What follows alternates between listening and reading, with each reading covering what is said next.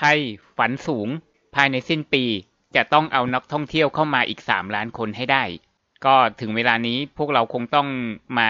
คิดในแง่ดีกับเขานิดนึงนะครับ คงต้องให้กำลังใจเขาแล้วแหละ คือคำพูดนี้มาจากปากของรัฐมนตรีการท่องเที่ยวและกีฬา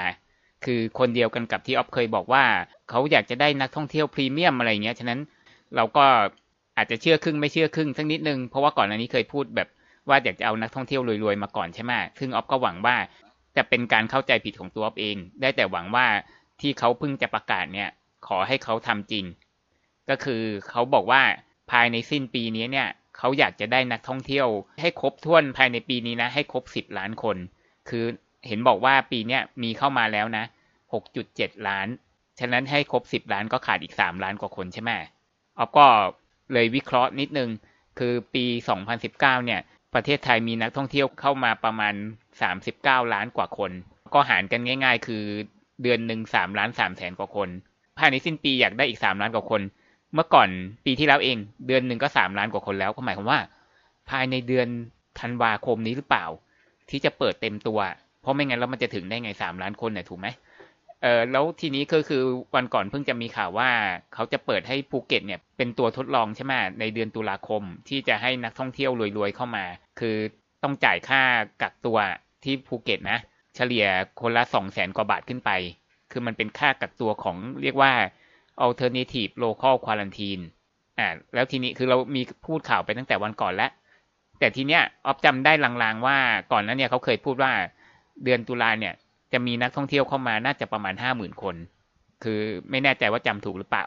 ฉะนั้นห้าหมื่นกับเป้าหมายอีกสามล้านเนี่ยมันยังห่างไกลกันมาก แล้วทีนี้เดือนพฤศจิกาเนี่ย คือหมายถึงว่าถ้าเดือนตุลาทำสำเร็จนะ เดือนพฤศจิกาเขาอาจจะขยายจากภูเก็ตไปจังหวัดอื่นเขาตั้งเป้าไว้ประมาณหกพื้นที่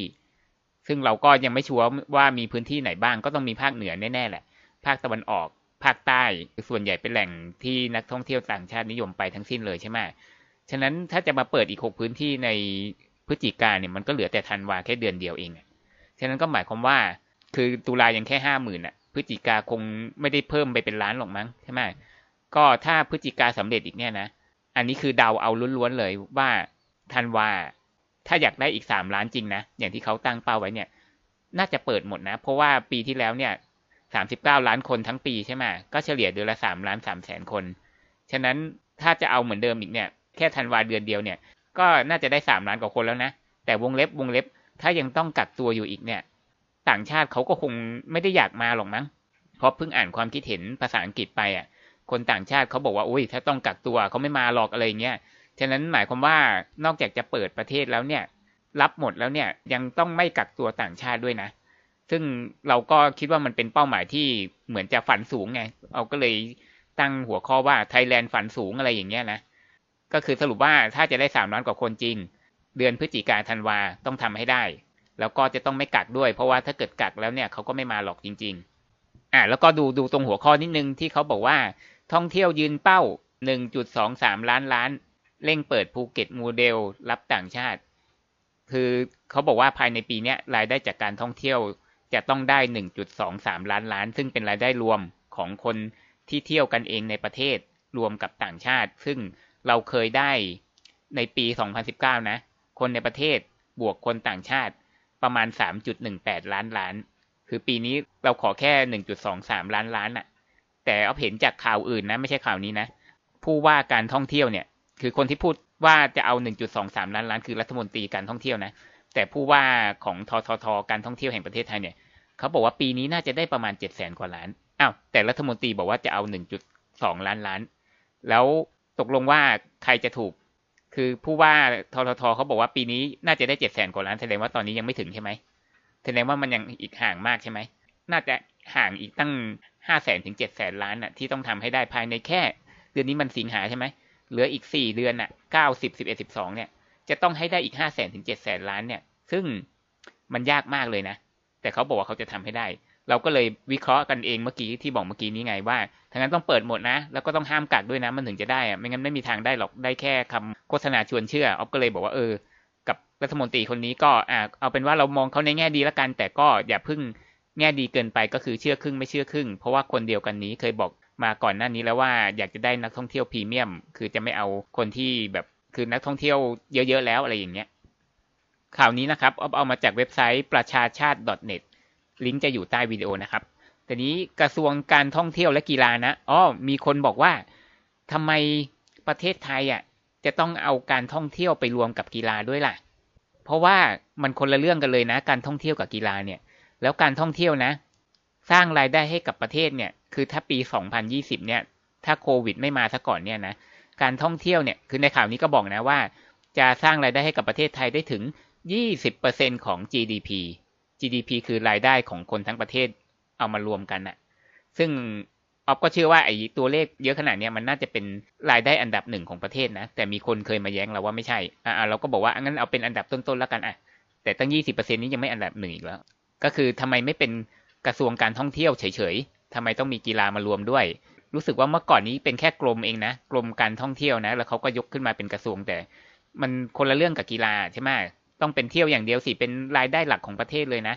ต้องเน้นมากกว่านี้หน่อยอะอ่าก็คือกระทรวงเนี้ยได้ปรับเป้ารายได้จากอุตสาหกรรมการท่องเที่ยว และจำนวนนักท่องเที่ยวต่างชาติ เมื่อต้นเดือนกรกฎาที่ผ่านมา โดยกำหนดเป้าหมายให้การท่องเที่ยวแห่งประเทศไทยทททสร้างรายได้จากการท่องเที่ยวในปี 63 ให้ได้รวม 1.23 ล้านล้านบาท โดยตั้งเป้านักท่องเที่ยวต่างชาติ 10 ล้านคนที่ออฟบอกเนี่ย และคนไทยเดินทางเที่ยวในประเทศ 120 ล้านคนครั้ง หมายความว่าอยากให้คนในประเทศเที่ยวให้ได้ถึง 120 ล้านครั้ง คนไทยมี 60 กว่าล้านก็ต้องเที่ยวเฉลี่ยคนละ2ครั้งต่อปี ล่าสุดชื่อนี้นะ รัฐมนตรีว่าการกระทรวงท่องเที่ยวและกีฬา กล่าวปาฐกถาพิเศษหัวข้อพลิกฟื้นการท่องเที่ยว ก็คือพูดในงานอบรมเลย สายเลือดหลักเศรษฐกิจ คือเขาก็ชูว่าการท่องเที่ยวเป็นสายเลือดหลักของเศรษฐกิจ ในงานสัมมนา SME New Normal ไปต่อแบบไหนถึงจะรอด เขาบอกว่าจากการแพร่ระบาดของโควิด -19 เนี่ย ได้ทำลายเป้าหมายรายได้จากอุตสาหกรรมท่องเที่ยวที่เขาเคยตั้งไว้ 3.18 ล้านล้านบาท ก็คือ 20%ของ GDP ทั้งประเทศ คือปีนี้เขาตั้งเป้าไว้เท่านี้ ถ้าโควิดไม่มาซะก่อนก็คงจะอาจจะถึงก็ได้ ยืนยันเป้า 1.23 ล้านล้านบาท ยังไงก็ยังเชื่อมั่นว่า อุตสาหกรรมท่องเที่ยวของไทยยังคงมีศักยภาพในการสร้างรายได้รวมถึง 1.23 ล้านล้านบาท สิ่งที่ทำให้มั่นใจก็คือ เชื่อว่ารัฐบาลจะเปิดให้นักท่องเที่ยวต่างชาติเข้ามาได้ คือกลายเป็นว่าจากคำพูดนี้ดูเหมือนเป็นพระเอกไปซะแล้วอะ่ะก็ต้องมาให้กำลังใจเขานะ ดีกว่าคอยลุมด่านะ เพราะว่าคนที่จะไฟให้นักท่องเที่ยวต่างชาติเข้ามาได้เนี่ยคือคนนี้คนเดียวนะ กับผู้ว่าท่องเที่ยวนะ แต่ว่าเอาว่าต้องเป็นรัฐมนตรีนี่แหละ คือมองในแง่ดีแต่ว่าไม่ได้ดีจนเกินเหตุ ก็คือเผื่อใจไว้บ้างอ่าซึ่งส่วนตัวรัฐมนตรีคนเนี้ยเขาบอกว่าเขาได้ต่อสู้ และพูดมาตลอดนะว่า เขาจะพยายามเอานักท่องเที่ยวต่างชาติเข้ามาเที่ยวให้ได้ภายในสองถึงสามเดือนนี้ หรือประมาณเดือนกันยาตุลาเอาก็ตามข่าวก็คือเป็นเริ่มต้นเดือนตุลาใช่ไหมแสดงว่ากันยายังไม่ได้สิก็คือเขาจะแค่ราคาคุยหรือจะพูดจริง วันนี้ทั้งทททและสำนักงานสภาพัฒนาเศรษฐกิจและสังคมแห่งชาติ ประเมินว่าเป้าหมายดังกล่าวในปีนี้น่าจะเป็นไปได้ยากไอ้หนึ่งจุดสองสามล้านล้านเนี่ยนะ โดยมีเขาคนเดียวรัฐมนตรีคนเดียวที่ยังเชื่อและยืนยันว่าเราต้องทำให้บรรลุเป้าหมายให้ได้ ขอให้ทำได้จริงนะ อย่าแค่ราคาคุย โดยตอนนี้เรามีนักท่องเที่ยวต่างชาติเข้ามาแล้ว 6.7 ล้านคน หมายถึงว่าตั้งแต่ต้นปีจนถึงเดือนสิงหาเนี่ยนะ คิดดูละกัน ตั้งแต่โควิดมาตอนปลายเดือนมีนาเนี่ย เราปิดไม่ให้ใครเข้ามาเลยใช่ไหมนักท่องเที่ยวเนี่ย แสดงว่าแค่สามเดือนแรกก็ได้แล้วนะ 6.7 ล้านเนี่ย ส่วนคนไทยเที่ยวไทยพบว่าถึงสิ้นกรกฎาทำได้แล้ว 90 ล้านคนต่อครั้ง โอ้เราเที่ยวกันเยอะขนาดนั้นเลยเหรอ ขนาดมีโควิด มาตั้ง 4 เดือนจะครึ่งแล้วนะเนี่ย เชื่อว่าจะทำได้ 120 ล้านคนครั้ง ตามเป้าหมายที่วางไว้ เปิดภูเก็ตโมเดลรับต่างชาติ เมื่อนายกเรียกประชุมศูนย์ ศบค. ละกันชื่อยาว เมื่อวันที่ 19 สิงหาที่ผ่านมา จึงได้เสนอให้ นายกอนุมัติ และขอใช้ภูเก็ตมาเป็นโมเดลนำร่อง โดยใช้ภูเก็ตเป็นพื้นที่รองรับนักท่องเที่ยวและจำกัดพื้นที่ 14 วัน ตัวอย่างเช่น หากใช้พื้นที่หาดป่าตอง รัฐจะจำกัดให้นักท่องเที่ยวอยู่ในพื้นที่รัศมี 1 กิโลเมตร 14 วัน เมื่ออยู่ครบก็จะมีการตรวจโควิด ถ้าไม่พบเชื้อนักท่องเที่ยวจะออกไปเที่ยวพื้นที่อื่น ๆ ในจังหวัดได้ ย้ำว่าอยู่ได้แต่ในภูเก็ตนะ หรือหากต้องการไปเที่ยวจังหวัดอื่น นักท่องเที่ยวต้องกักตัวในพื้นที่จำกัดอีก 7 วัน กักเพิ่มอีกเป็น 21 วัน จากนั้นจะมีการตรวจเชื้อซ้ำอีก หากไม่พบเชื้อสามารถไปเที่ยวจังหวัดอื่นได้ สิ่งสำคัญคือเจ้าหน้าที่โรงแรม หรือผู้ให้บริการนักท่องเที่ยว ต้องห้ามออกจากนอกพื้นที่ตลอดระยะเวลาที่อยู่กับนักท่องเที่ยว และจะต้องตรวจเชื้อเช่นกัน เพื่อสร้างความมั่นใจให้นักท่องเที่ยว ฉะนั้นก็คนที่ให้บริการเรื่องท่องเที่ยวก็เตรียมจมูกบานได้เลย เพราะว่า รวจโควิดนี้เขาต้องแยงจมูกไงใช่ไหมเรื่องนี้ทางกระทรวงท่องเที่ยวได้นำเสนอไปและนายกก็เห็นชอบ โดยวางเป้าว่านักท่องเที่ยวที่จะเข้ามาเที่ยวประเทศไทยได้ในวันที่ 1 ตุลาคมนี้ และเดือนแรกคือเดือนตุลาคม จะมีนักท่องเที่ยวเข้ามาได้ประมาณ 1 0 0 0 0แสนคนเลยเหรอ เมื่อกี้เขาบอกห้าหมื่นใช่ไหมตอนแรกๆอะเขาวางเป้าว่าอยากได้1 0 0 0 0แสนและไม่เพียงภูเก็ตเท่านั้น นายกยังได้สั่งกระทรวงที่เกี่ยวข้องไปหาไอ้หกภูมิภาคทั่วประเทศก็คือ ภาคเหนือดูเชียงใหม่ เชียงราย ภาคตะวันออกดูจันทบุรีและยองแต่อ้าวแล้วพัทยาไปไหนอะภาคตะวันตกดูพื้นที่กาญจนบุรีราราชบุรีเพชรบุรี ภาคกลางดูกรุงเทพ ภาคตะวันออกเฉียงเหนือดูอุบลอุดร ภาคใต้นอกจากภูเก็ตแล้วยังดูที่สุราษฎร์และกระบี่ พัทยาอยู่ไหน โดยทุกพื้นที่ที่ถูกคัดเลือกแล้วจะใช้ภูเก็ตโมเดลเป็นต้นแบบ คือโมเดลที่บอกเมื่อกี้เนี้ยกัก 14 วันแล้วถึงออกมาเดินได้ใช่ไหมถ้าเกิดจะ อยากจะไปจังหวัดอื่นก็กักอีก7วัน ก็คือจริง ๆ นักท่องเที่ยวเขาอยู่ได้แค่30วันนะถ้ากักมัน21วันแล้วเหลือ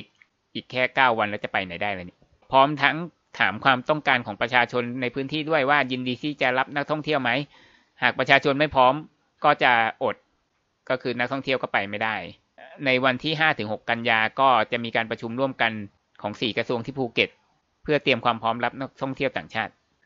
ก็จากย่อหน้านี้คือเขาก็จะมีการอนุมัติวงเงิน1นึ่งแสนล้านอุ้ม SME ท่องเที่ยว1นึ่งแสนล้านนี่คือให้เป็นซอฟท์โลนก็คือเป็นเงินกู้ดอกเบี้ยต่ำมั้งประมาณ 95,000 ล้าน เสร็จแล้วก็กันวงเงินไว้อีก 5,000 ล้านสำหรับ SME ขนาดเล็กมากที่ไม่สามารถเข้าถึงแหล่งเงินทุนได้อย่างเช่น ธุรกิจสปา นวดแผนไทย โฮสเทล รถรับจ้าง กู้ได้รายละไม่เกิน 5 0 0แสนบาท คือกู้อย่างเดียวเลยนะ ไม่ได้ให้ฟรีนะ อันนี้คงต้องให้เพื่อนๆ ช่วยกันแสดงความคิดเห็นนะ เขาบอกว่าแนวทางที่ออกมานี้เนี่ย ก็แสดงว่ารัฐบาลเนี่ยไม่ได้ละเลยกลุ่มผู้ประกอบการ SME นะ ที่เป็นท่องเที่ยวเนี่ย แล้วก็ผมได้หาลือหมายถึงว่ารัฐมนตรีท่องเที่ยวเนี่ยเขาบอกหาลือกับรัฐมนตรีคลังคนใหม่ เพื่อให้ปลดล็อกเกณฑ์บางอย่าง ซึ่งประเด็นนี้ให้ผู้ประกอบการขนาดเล็กสามารถเข้าถึงแหล่งเงินทุนได้มากขึ้น แล้วก็เขาก็ย้ำหนักแน่นเลยนะรัฐมนตรีท่องเที่ยวเนี่ยว่าแนวทางและมาตรการที่พูดถึงเนี่ยทำให้เชื่อมั่นว่าจะนำไปสู่เป้าหมายการท่องเที่ยวที่ รายได้ 1.23 ล้านล้านในปีนี้ ที่สำคัญคือเชื่อว่าเศรษฐกิจไทยไม่ได้เลวร้ายอย่างที่คิด และประเทศไทยยังเดินหน้าต่อไปได้ ขอให้พูดจริงไม่ใช่ราคาคุย ครับก็สรุปว่าเราต้องมาคอยให้กำลังใจนะรัฐมนตรีท่องเที่ยวคนนี้ คือเขาไม่ได้บอกให้เชียร์นะ แค่แบบมองในแง่ดีนิดนึง เออ ยังน้อยดีกว่าไม่พูดนะ่ะ ถ้าสมมติยังพูดจาเลวร้ายต่อไปอีกเนี่ยนะ ฉันจะเอาแต่คนรวยๆ ฉันจะไม่เปิดให้พวกนักท่องเที่ยวทั่วไปจนกว่าจะถึงปีหน้า อันนี้เราหมดหวังทันทีเลย แต่เขาพูดจานหนักแน่นขนาดนี้ ซึ่งอย่างที่บอกคนเดียวกันนี้เคยพูดว่าจะเอาอยากจะได้นักท่องเที่ยวรวยๆที่มาย้ำอีกทีหนึ่งซึ่งขอให้ออฟเข้าใจผิด ขอให้ออฟเข้าใจผิดอ่าก็คือ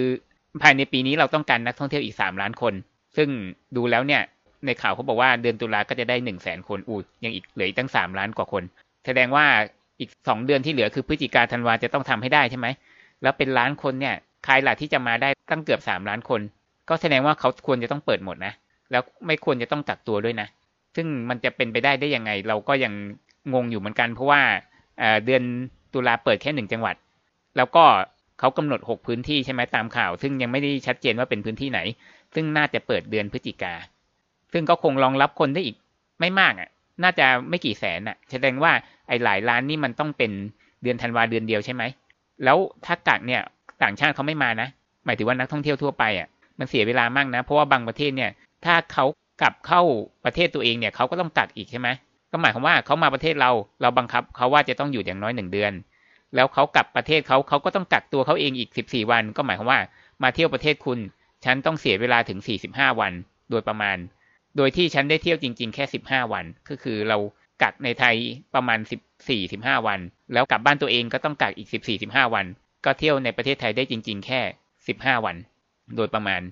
ฉะนั้นมันเป็นการลงทุนที่สูงมากเลย ถ้ายังต้องกักอยู่นะ ฉะนั้นก็หมายความว่าย้ำอีกทีหนึ่งว่า ถ้าจะให้ได้สามล้านจริงนะ จะต้องเปิดหมด และก็ต้องไม่กักสิบสี่วันด้วย มันถึงจะทำได้นะครับ ก็เรามา